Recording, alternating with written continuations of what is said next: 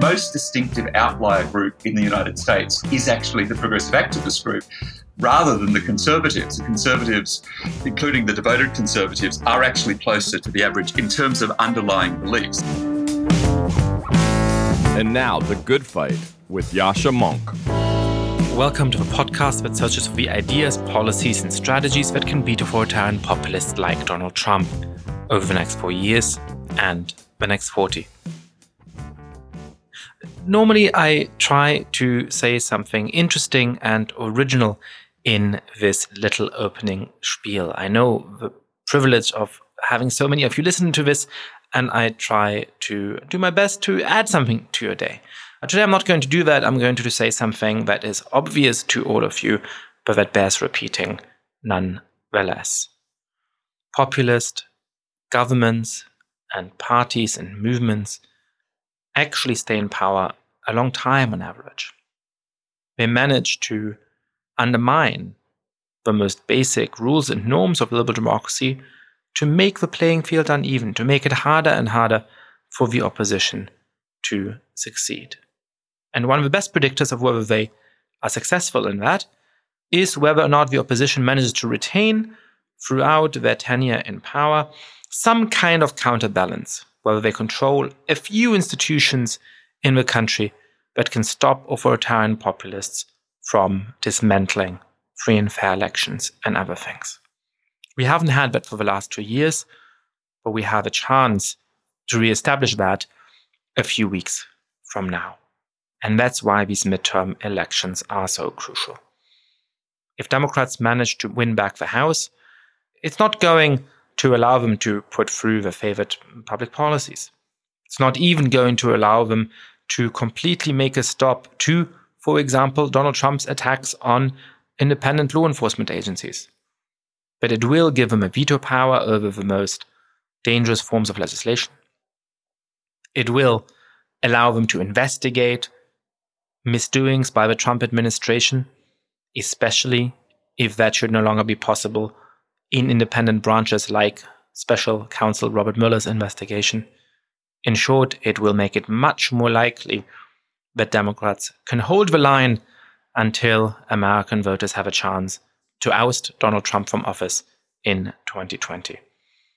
So take a little moment to make sure you vote. Take a little moment to tell your friends and family to vote. Perhaps take a little moment to get behind a telephone and make calls for some of those campaigns in swing districts, some of those swing Senate races. And much as I love Beto O'Rourke, and I do like him quite a bit, don't do it in Texas. Everybody is piling into that Senate race. Do it in some of those districts and some of those Senate races, which have been covered much less, and where the marginal phone call or even the marginal donation dollar can make a much bigger difference. End of PSA, end of Captain Obvious, back to a great exploratory, in depth conversation, the kind of thing that makes this podcast.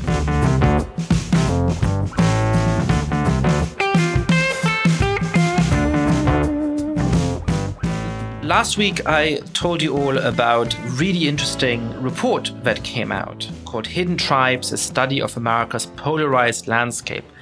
It was written by a bunch of researchers for a great organization called More in Common that tries to fight polarization around the Western world.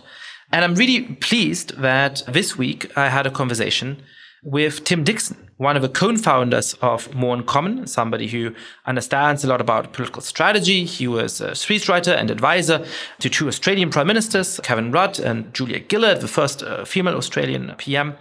And we didn't sit down together. This is one of the rare times that I did a Skype conversation to talk about all kinds of things that come out of this report from electoral strategy, from how to understand America's partisan divide at the moment, to questions surrounding how to think about the role that the sort of tribe of progressive activists has in the cultural and political life of the left half of America, of the kinds of people by and large who listen to the good fight. Welcome, Tim. Thank you very much, Yascha. It's great to join you, and thanks for the amazing work that you're doing. Of course. Listen, so last week I told my listeners about this great new study, Hidden Tribes. And I'm sort of trying to think of what the main takeaway of it is. It seems to me that the main takeaway is that the way we think about American politics tends to be wrong in some important ways. When we think about polarization in the United States today, we think about liberals versus conservatives. We might think about Democrats versus Republicans. Perhaps we have in mind a kind of division between a set of young, often people of color who are quite left wing, versus old white men who tend to be on the right. You argue that this is the wrong way of understanding American politics, we should instead be looking at these hidden tribes which tell us much more about people's moral and political beliefs. What are these hidden tribes? Well, yeah. Just to step back from jumping into the tribes, I think to say what jumped out at us with conducting this study. It's a very big study. It's large scale, representative sample, a lot of qualitative research, so interviews as well as the questions across a very wide range of issues. But the thing that jumped out at us that surprised us, and I think this is the piece that's missing in the national conversation, is the extent to which most Americans, most Americans are not engaging in the political conversation from day to day. The, the extent to which most of them are deeply anxious about the state of the country and the degree of division. So we ask questions of people, you know, what's the biggest challenge things facing America? What's the biggest problem? And what was surprising and really striking was not just that people said it's our division, it's our polarization, but it was the intensity with which they said that. And these are people, most Americans, not highly political, but they get very emotional about the issue of division. And because very quickly the conversation that we hear from them is not this is what's going on in Washington or this is what I see on my cable TV. But they start talking about it in the context of their own families and their relationships and their friends and their community and how division that was once just a political debate is now intruding into their most private spaces. I think there is tremendous anxiety about that in, across America today. And I think that is a really important finding from our work because polarization is not just an issue of politics. Now, we can talk about the way in which that's lived out in the tribes, but the striking thing then when you do this breakdown of the country, it's the fact that most people are not in the warring tribes. Most people do not strongly identify with the sort of unambiguous, trenchant, strident views that the most active participants in the political debate hold. So, what are some of the headline figures here? I know that you asked, for example, whether it is more important to people that the politicians representing them listen to the views on the other side and try to come to compromise, or whether they prefer for them to sort of really fight for their values. What are some of the headline findings on that? Well, it's striking on the question of how you look at the country's divisions today. And we took this research, new part of the study, during the week after the confirmation hearings for Kavanaugh. And 87%, so nine out of 10 Americans say the country is more divided now than at any time in their lifetime. Uh, 93% said that they are tired, exhausted by the polarization in the country. And yet, 77% also say that the divisions within America, the differences among people, are not so great that the country can't come together. So they see a combination of a deeply divided country a deeply polarized political conflict that's intruding into the ordinary lives, communities of everyday Americans who don't take a highly active interest in politics. But at the same time, they feel like it doesn't have to be like this, that it's possible for people to compromise. And a strong majority of people, around seven in 10 Americans, say, you know, compromise is something that you have to do in life. Not so much that people have a kumbaya view that compromise is this wonderful thing that should be celebrated, but more because in their own families, in their workplaces, in their lives, they make compromises. Why can't people on the political stage do the same thing? And so that's actually a very optimistic finding because it shows that people both think of the current situation as being far more polarized than it should be.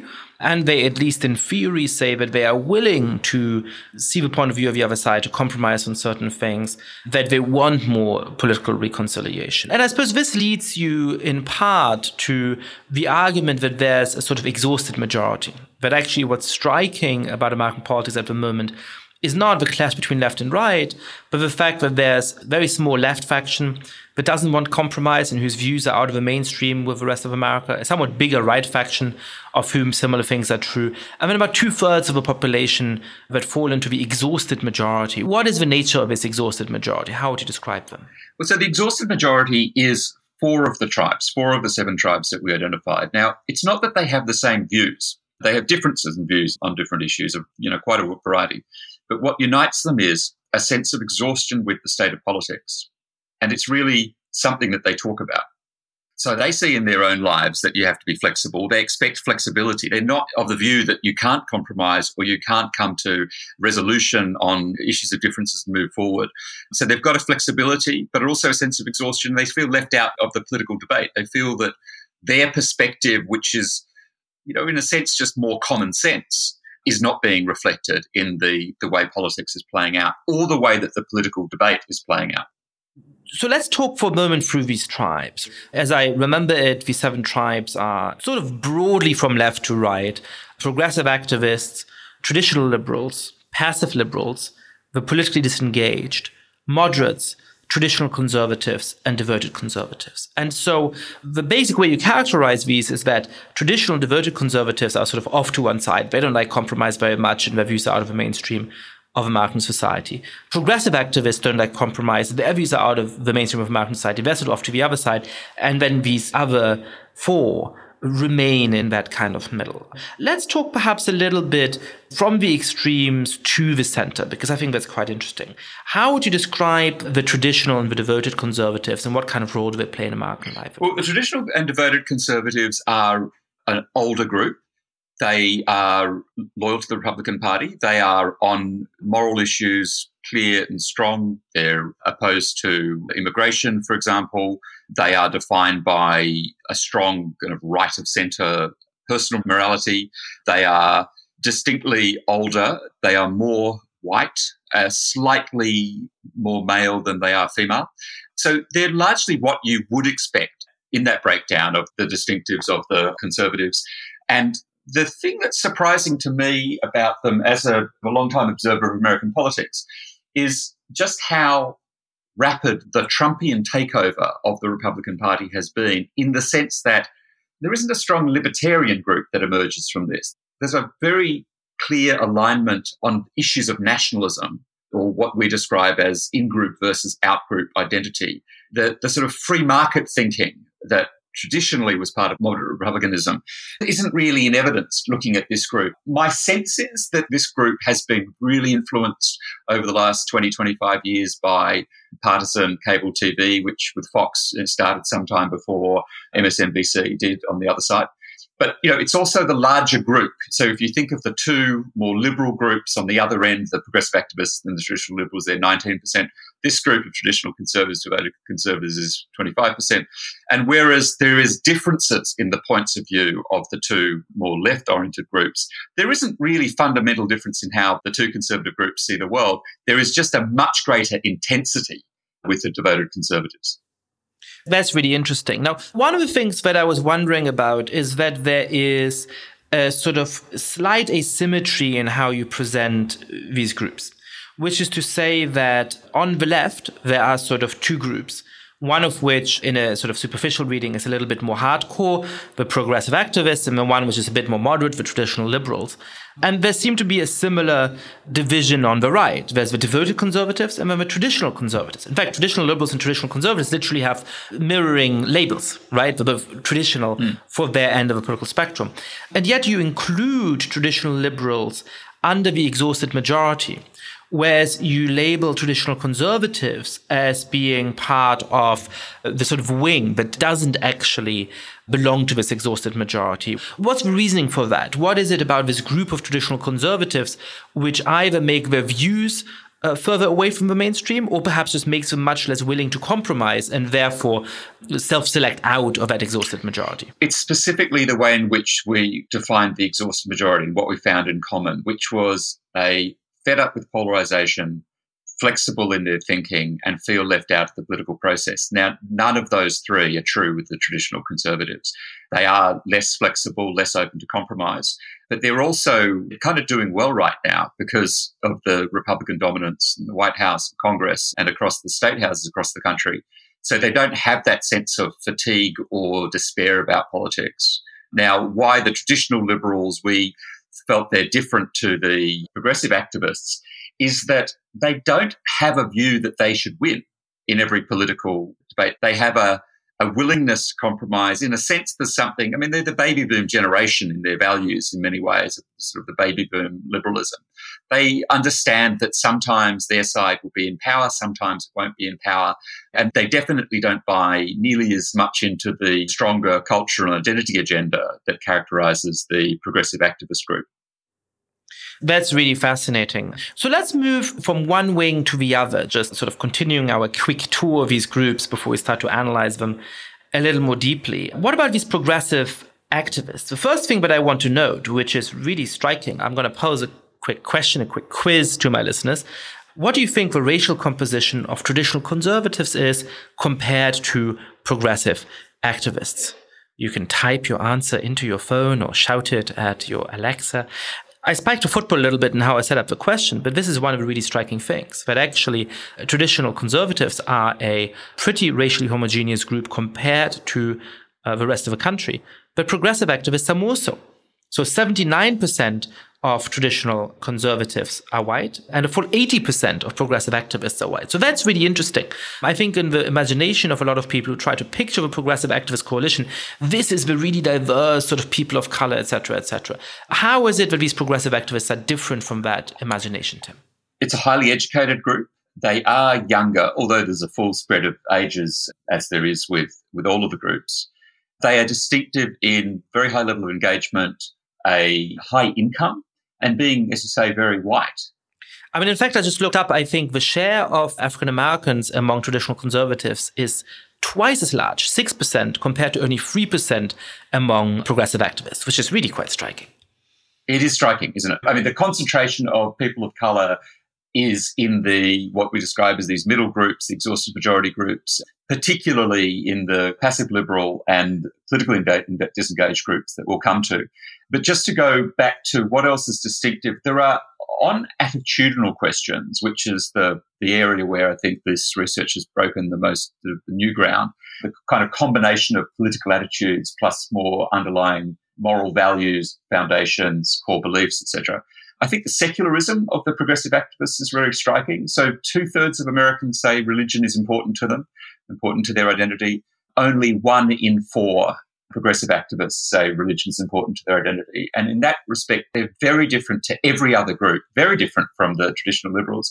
And on those sort of more contemporary social and cultural questions, they really are outliers, whereas they will sometimes be 40 to 45 percentage points off the, the average for Americans, whereas the traditional liberals are actually relatively close to the average on most questions. So the interesting reflection on this is just seeing how much the most distinctive outlier group in the United States is actually the progressive activist group rather than the conservatives. The conservatives, including the devoted conservatives, are actually closer to the average in terms of underlying beliefs. And I think that that insight kind of tells you a lot about the way different fights play out around welfare, immigration, security, and so forth. They're starting from a very different position.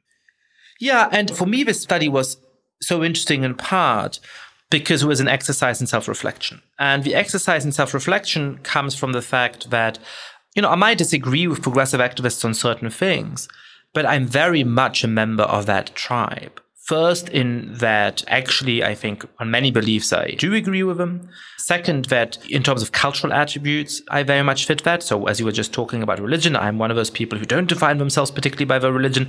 That's quite unusual in America. It makes me squarely fit into that group.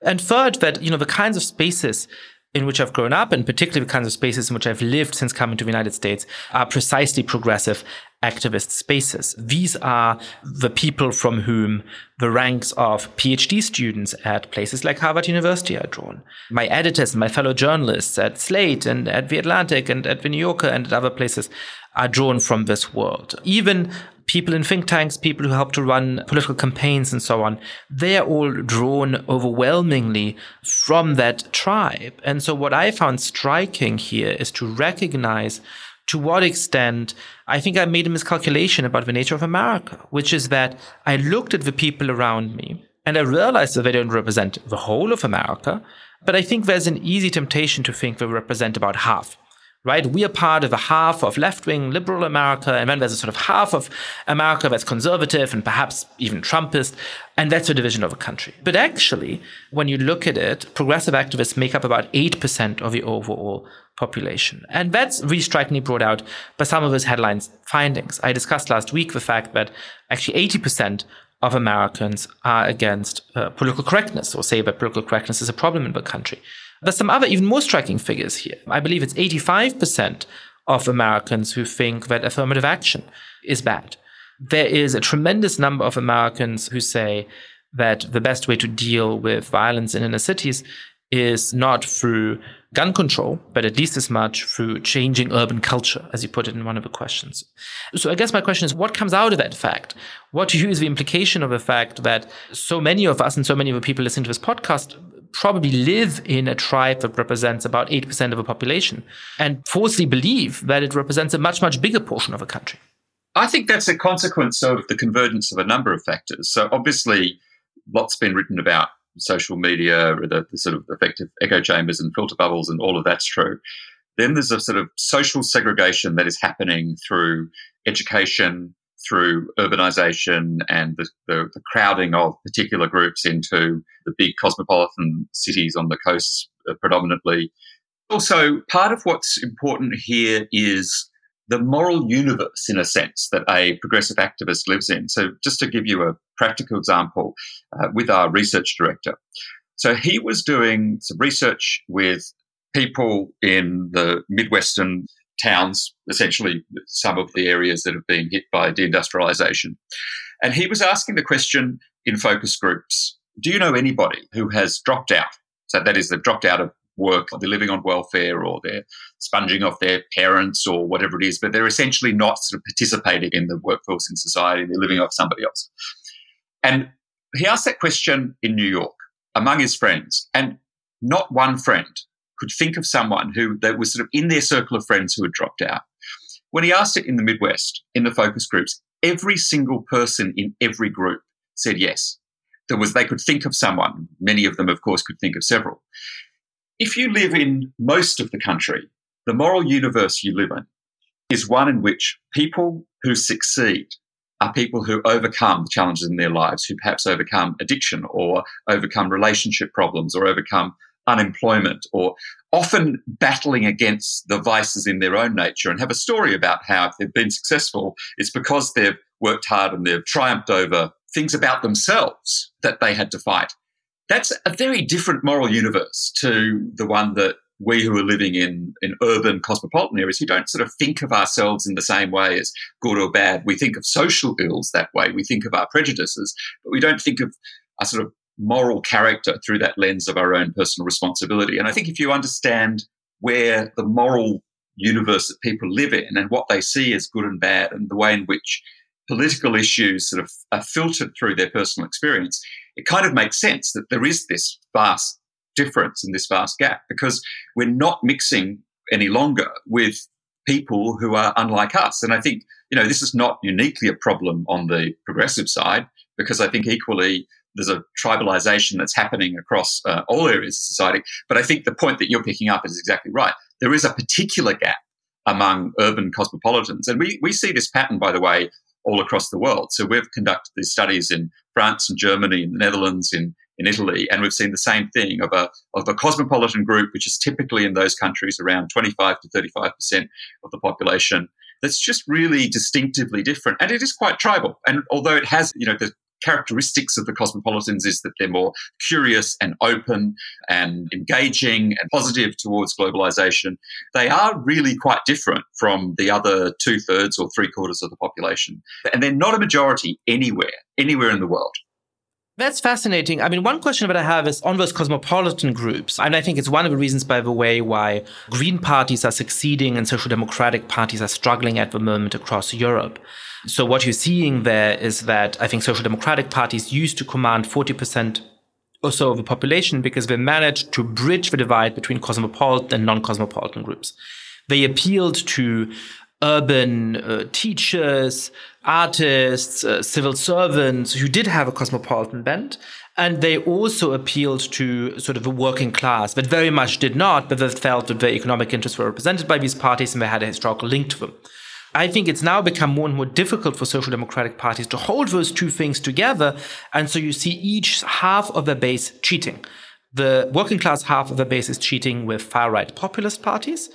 And the cosmopolitan base is saying, well, why should we vote for this party that doesn't completely represent us, that makes certain kinds of compromises? We're going to go to things like the German Green Party, which is a very good representation of the broad cosmopolitan worldview.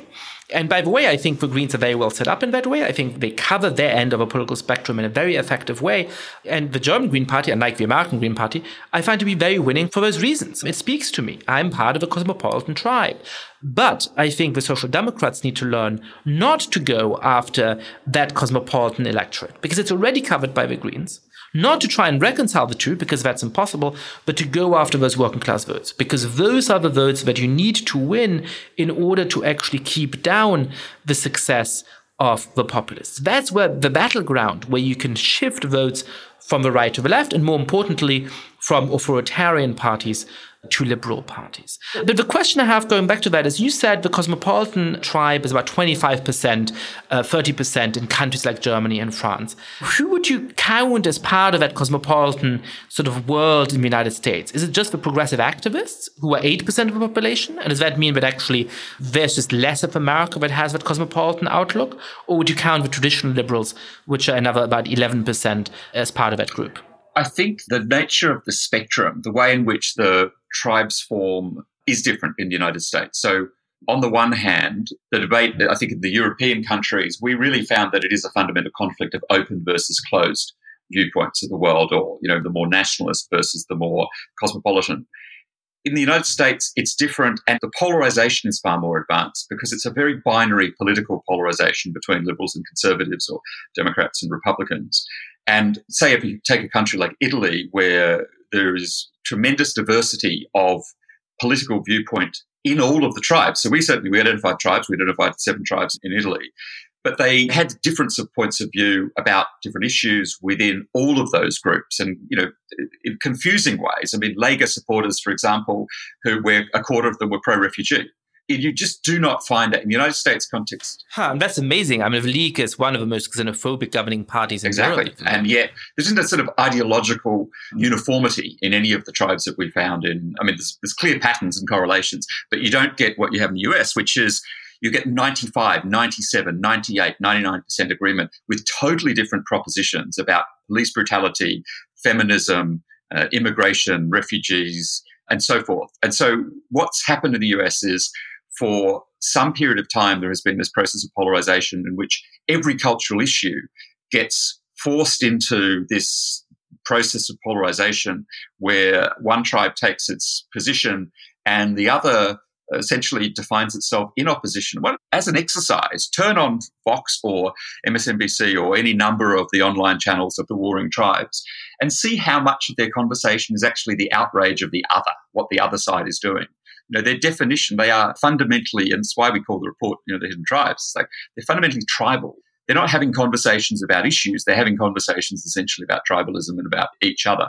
And that's a very dangerous because when you get to that point and you're no longer looking at the other side just as Americans or as people with a different viewpoint, but you're seeing them through that lens, you end up in a position where all your conflicts spiral in very dangerous ways. I mean, I sat down with three people who are heads of post-conflict conflict resolution organizations that work in developing world, and one of them had spent the last 30 years American. She had spent the last 30 years working in places like the Congo and Rwanda and so forth. And I was sharing the results of the research with her, and her jaw dropped. She said, "You know, I have been wondering. I'm about to retire and go back home." And I've been wondering how I might use the skills that I acquired working in, you know, countries of where conflict and civil war. and you have just described to me the characteristics of a country that is half a generation, so 10 or 20 years away from civil violence, that you are literally like ticking the boxes in what you're describing.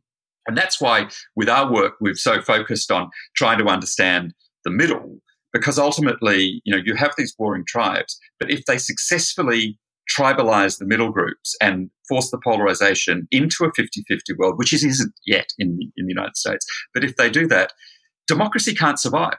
Legitimacy of all well, your institutions um, come under attack. And even if you look at what happened with the Kavanaugh uh, confirmation, you know, the dangerous thing to me to take out of that is that now the Supreme Court is discredited in the eyes of, you know, a very large number of people in the country.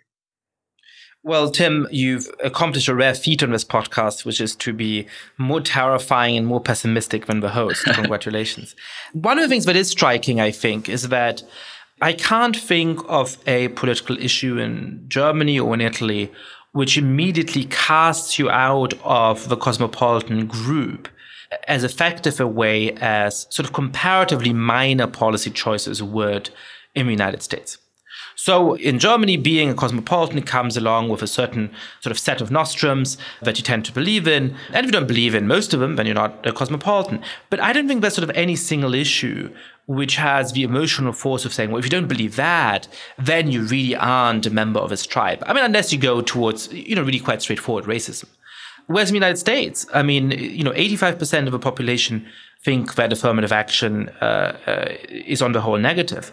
But you know, if you say that you're against affirmative action on a university campus, it really puts you in the outside group in a very straightforward way, even if you have sort of pretty orthodox views on most of the other things in which progressive activists believe. So, so that actually I think is interesting. I the intensity of a line drawing and sort of how far out they're being drawn among the cosmopolitan tribe uh, is perhaps different. Perhaps it, it, it, explains why we should think about it as sort of these 8% of sort of devoted cosmopolitans who are sort of unified in that worldview and set a very clear boundary lines, and then a larger group of traditional liberals and perhaps to some extent passive liberals who are sort of instinctively liberal or cosmopolitan in those kinds of broader ways.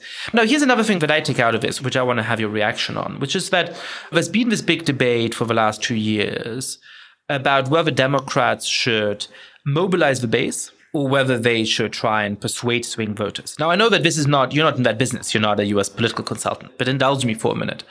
Because the first point that I want to make about this, and I want to see whether you agree with that, knowing that data much better than I do, is that Democrats tend to imagine an inexistent group when we talk about mobilizing the base. Because what they tend to have in mind is a group of people who are consistently progressive in their views, who are sort of woke, to use a verbal shortcut for it, and who are often people of color, often less affluent, and who don't yet vote in large numbers, a lot of whom stay home because they feel a little disengaged from politics. And when I look at this study, I come to the conclusion that that group simply doesn't exist, or to put it more precisely, that it's an amalgam, a concatenation of two very different groups. So, on the one hand, you have progressive activists, and they are woke in that kind of way. They have very consistently cosmopolitan views, but they are overwhelmingly white, twice as likely to make more than $100,000 a year than the average American, three times as likely to have a postgraduate degree, and already in the vast majority go out to vote and mostly vote for the Democratic Party. So this is a group you need to keep because it's one important base of your electorate. But it's 8% of the population that already mostly votes and that doesn't fit the description that we usually give. Then there's another group, and that's mostly the passive liberals. That's a group that's much larger. It's 15% of the population. They don't engage in politics as much, so a lot of them don't go out to vote. We can actually mobilize them. They are younger, they are less educated, they are much more likely to be people of color. But, and here's the rub, their views are not at all consistently quote unquote woke. So this is a group where about 80% say that they don't like political correctness, most don't like affirmative action, about 50% of them actually say that they think urban culture is as much of a problem for crime in inner cities as gun control.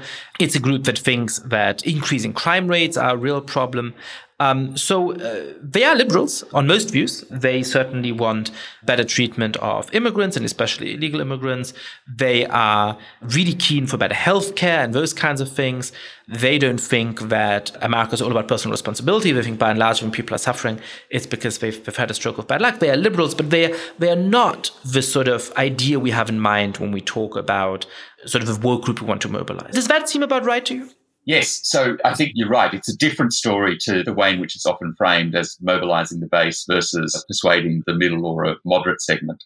The passive liberal group what's striking in the question around people's intention to vote from the uh, research that we conducted just in the last few weeks is that there is clearly a shift in this group, and they're 15% of the population, so they're a large group.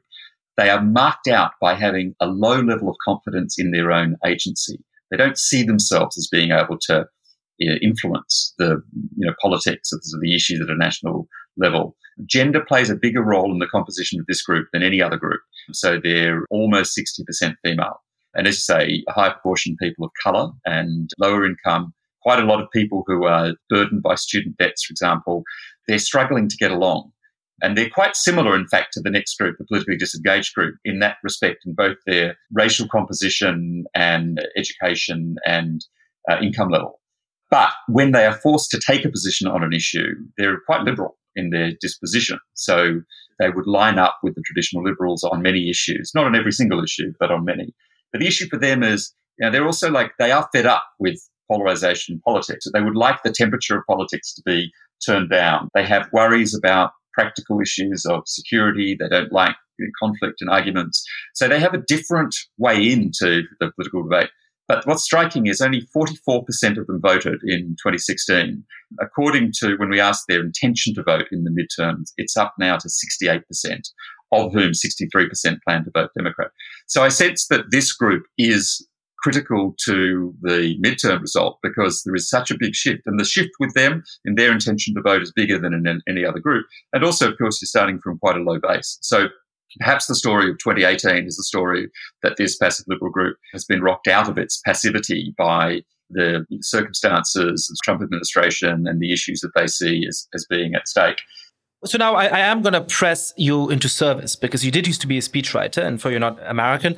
And I wonder what your take is. You know, how would you mobilize that group? So if we decide that one of the key parts of democratic strategy is in the midterms or going forward into 2020 is to mobilize this group. You know having set in on focus groups with this group really being in the midst of that data how would you try to appeal to them? And how is that appeal different from what you might think if you're assuming that the group uh, that the coalition of people of color and uh, younger people and women that you're trying to mobilize are members of a progressive activist tribe? The thing for them is more than anything it's that they don't see themselves as having a voice or as having the ability. They don't see that they can change things. So the way in which they're going to be engaged with, with politics is through overcoming that sense of lack of agency. And I think that probably happens more than anything through face to face encounter, through networks, through personal relationships.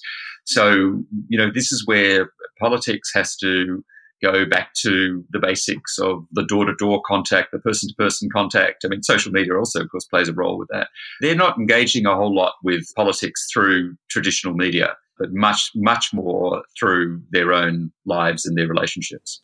It's interesting. I mean, uh, now that you put it in that context, the slogan "Yes, we can" sounds as though it was focus group tested to appeal to this particular segment of a population. It is a way of saying, "Yes, you can affect change." What about more substantive issues, though? I mean, how would you frame the larger narrative or the political appeal if you wanted to speak to this group?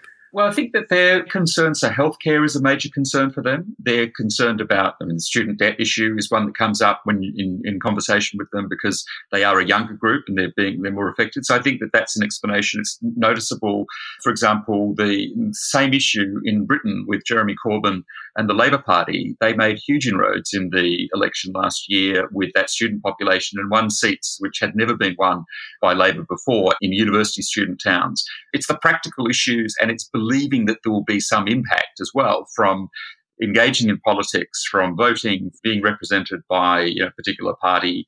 They doubt that their voice matters. They doubt that there will be change from their participation.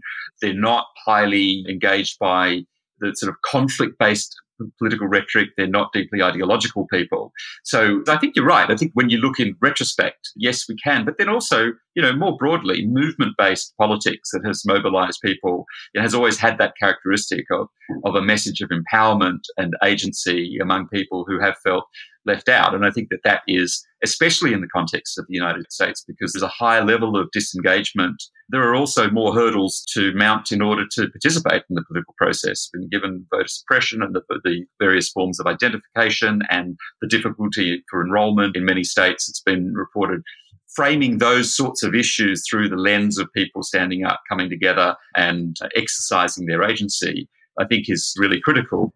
So it seems to me that the way to think about mobilizing people for Democratic Party is quite different from what we tend to think. So we tend to think it is a matter of appealing to this broad demographic coalition through consistently left wing politics, which tend to be uh, to put a lot of emphasis on cultural issues, on identity issues, which uh, are sort of consistently woke in a certain kind of way, and which might even appeal to things like democratic socialism or abolishing capitalism, very radical economic system change.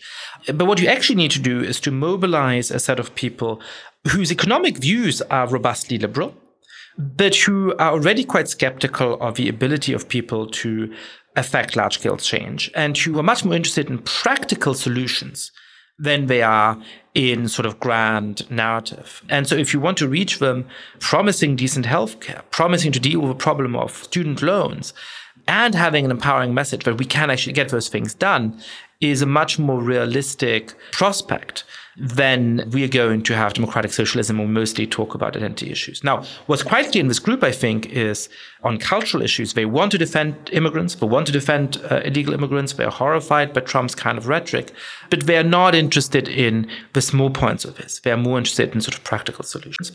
I think there's one other point to note about the nature of authoritarianism is that part of the game, because you see this in other countries, part of what the authoritarian populists do is they make politics all about tribal conflict. They make it incredibly ugly and un- unattractive to people in the middle who don't like politics. And they, they, part of their strategy is to disengage. And that's why the I think the insights around the passive liberals are so interesting because this is you know, part of what the poison of authoritarianism does is that it makes people feel like politics is a dirty thing. We're a nonpartisan organization. You know, our perspective is we need to save democracy and maintain inclusive societies. And a key to that is people's participation in the democratic system. And politics needs to work for people who are participating on the left and the right. Otherwise, what happens is these fringes who kind of enjoy conflict. I mean, it's interesting. We ask the question for these wing groups. We ask, do you prefer conflict or an argument or, or sort of compromise and avoiding it? The people on the wing groups are twice as likely to say, yeah, I really like an argument. And I'm sure that it's a sort of question that people underreport their real feelings because it's a slightly odd thing to say, you know, I really like to have arguments. But I think that there is something here in this disposition of people in these middle groups where there's something that's, you know, instinctively kind of unattractive and unappealing about political conflict. And we need to be mindful in the way that politics plays out that it has a sort of, in a sense, I don't know, I don't want to sound naive, but a more wholesome quality to it. There's got to be something which is not just, you know, adding to people's sense of fatigue and exhaustion. And I think that's one of the problems, particularly in the way that the conflict is playing out in the context of the United States. It's- so how do passive liberals feel on compromise? How do they feel on talking to people as opposed to, you know, having an argument? So they have a much stronger disposition towards compromise and really are, are uncomfortable with argument, uncomfortable with conflict. So you get much higher numbers among well, both the traditional liberals and the passive liberals, where you're getting, uh, I mean, I think from memory, the numbers are around 70%, where they explicitly speak about the value of compromise. That's fascinating. I want to move on to two more groups. So, one group is the moderates. And it seems to me that this debate about whether we should mobilize people, whether we should persuade the middle, may be a slightly fake debate, because my hope is that you can actually do both. So, I want to talk about the 15% of moderates who, as I understand them, are uh, often quite traditional, quite religious, but horrified by Trump, really dislike his style of politics really think that America is going in the wrong direction.